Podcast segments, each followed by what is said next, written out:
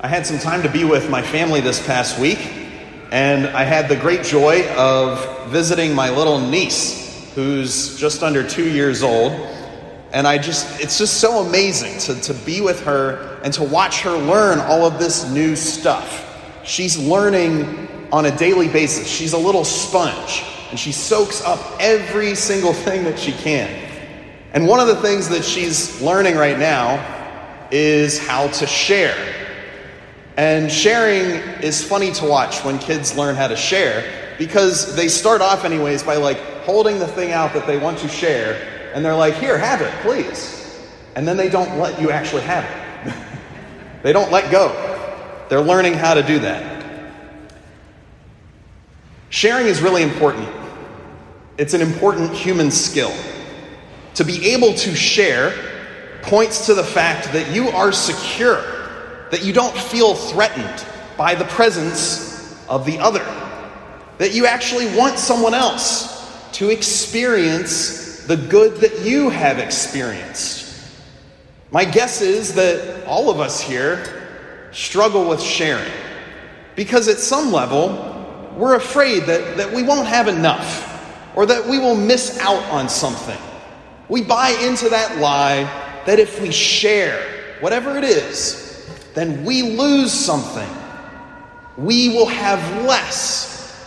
And so the other that we would like to try sharing something with becomes rather a threat. And we guard what we have, lest something happen to it. Sharing can be really hard for kids and for adults alike. The struggle with sharing is especially hard, I think, when it comes to close relationships. Human beings tend to form cliques, don't we? We tend to create exclusive circles of friends that nobody else is welcome to join because we want to keep those relationships for ourselves. We don't want to share that closeness that we have with newcomers. That would mean less for us, less of the person that we love, less relationship somehow. But then we meet this person named Jesus.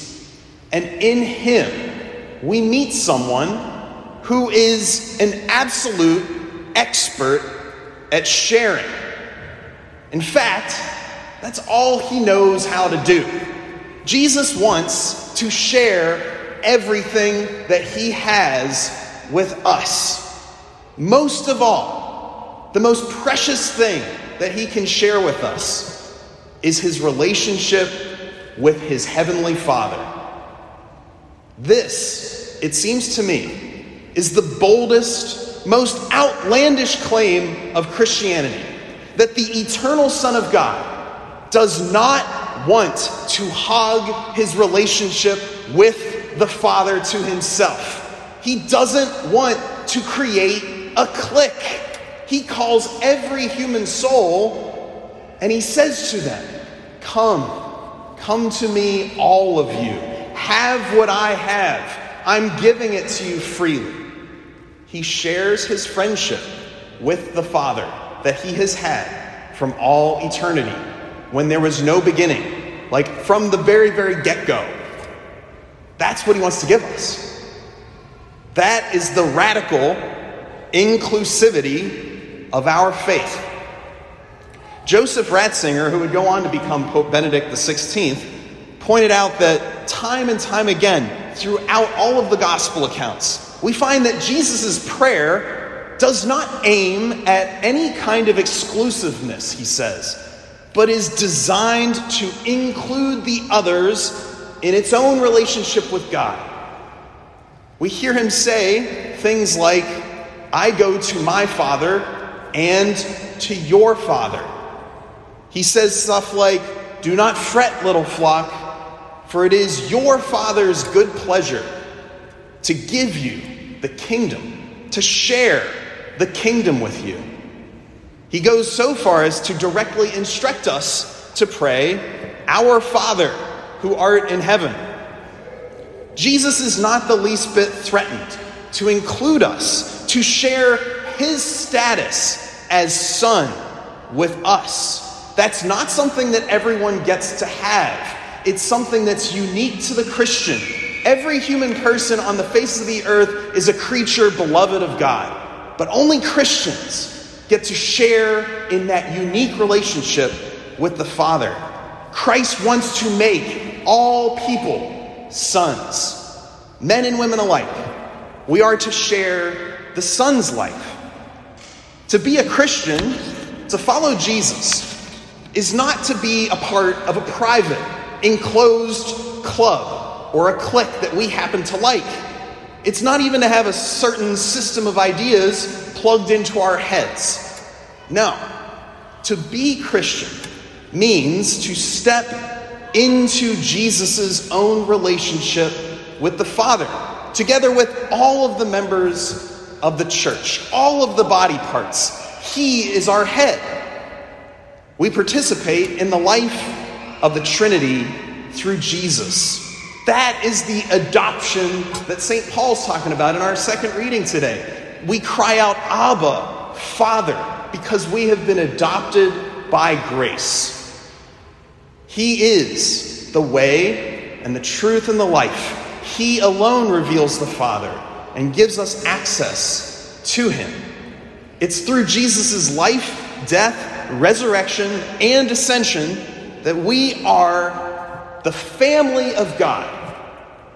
The proof of this is the Holy Spirit dwelling in us, crying out, Abba, Abba, Dad, Father, we need you.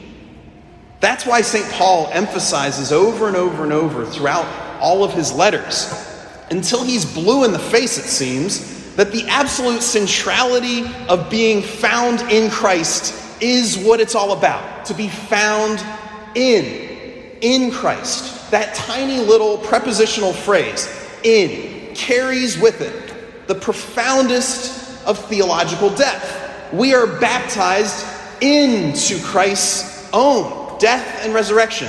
At the climax of our Eucharistic prayer, we pray through him, with him, and in him. Through Jesus, with Jesus, in Jesus. That's our life, to be in the Son, which is to say, to enter into the Trinity through Jesus.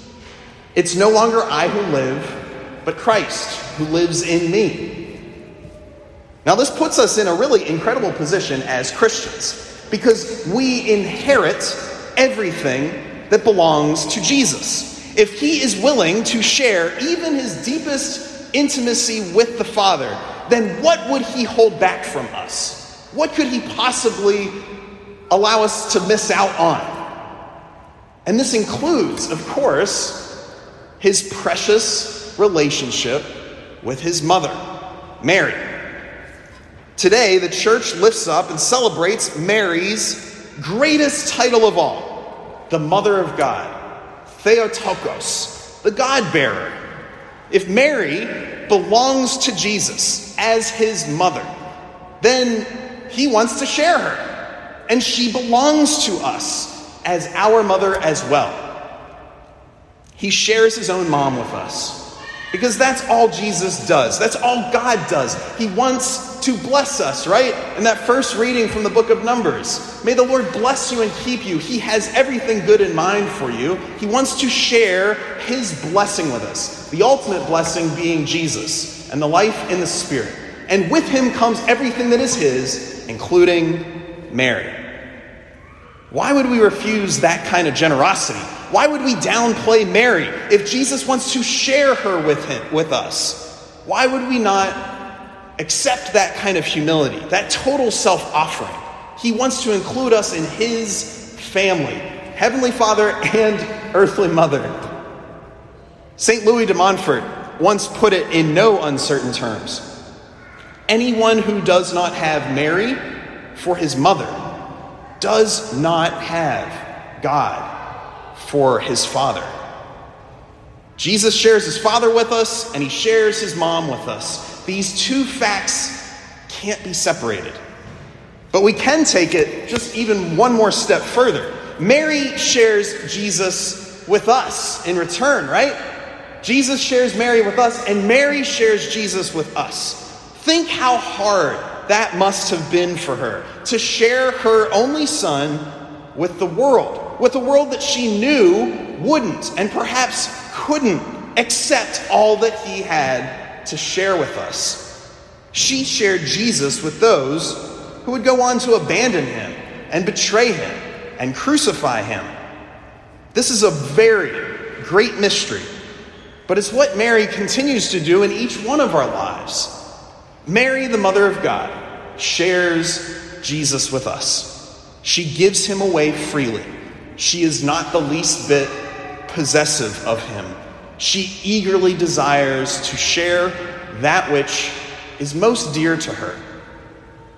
And that is the model of discipleship for us, to be so in love with Christ that we wouldn't dare withhold him from anyone.